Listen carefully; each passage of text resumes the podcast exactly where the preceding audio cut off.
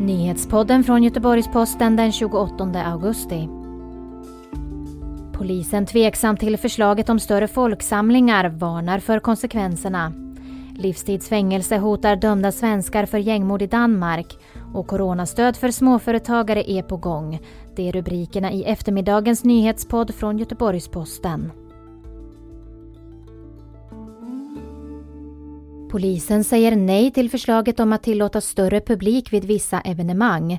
Myndigheten påpekar att den saknar resurser för att se till att reglerna följs och varnar för att det kommer att bli snårigt och svårbegripligt.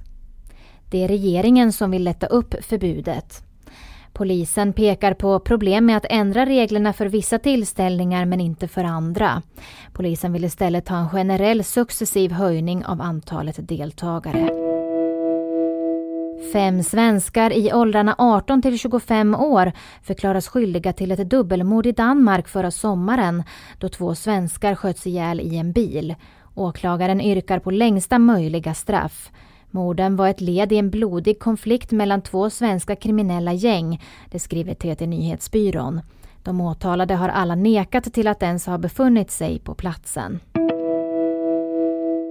Regeringen utlovar nytt stöd till egenföretagare meddelar finansminister Magdalena Andersson.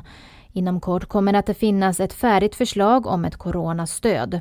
Oppositionen har krävt ett stöd och välkomnar beskedet men anser att regeringen kunde ha agerat snabbare, skriver TT.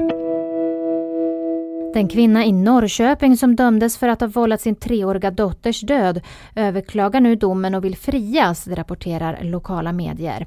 Mamman dömdes i tingsrätten till ett år och nio månaders fängelse för grovt vållande till annans död. Tidigare har också kammaråklagare Anna Lander överklagat domen. Lander yrkar på att mamman i första hand ska dömas för mord.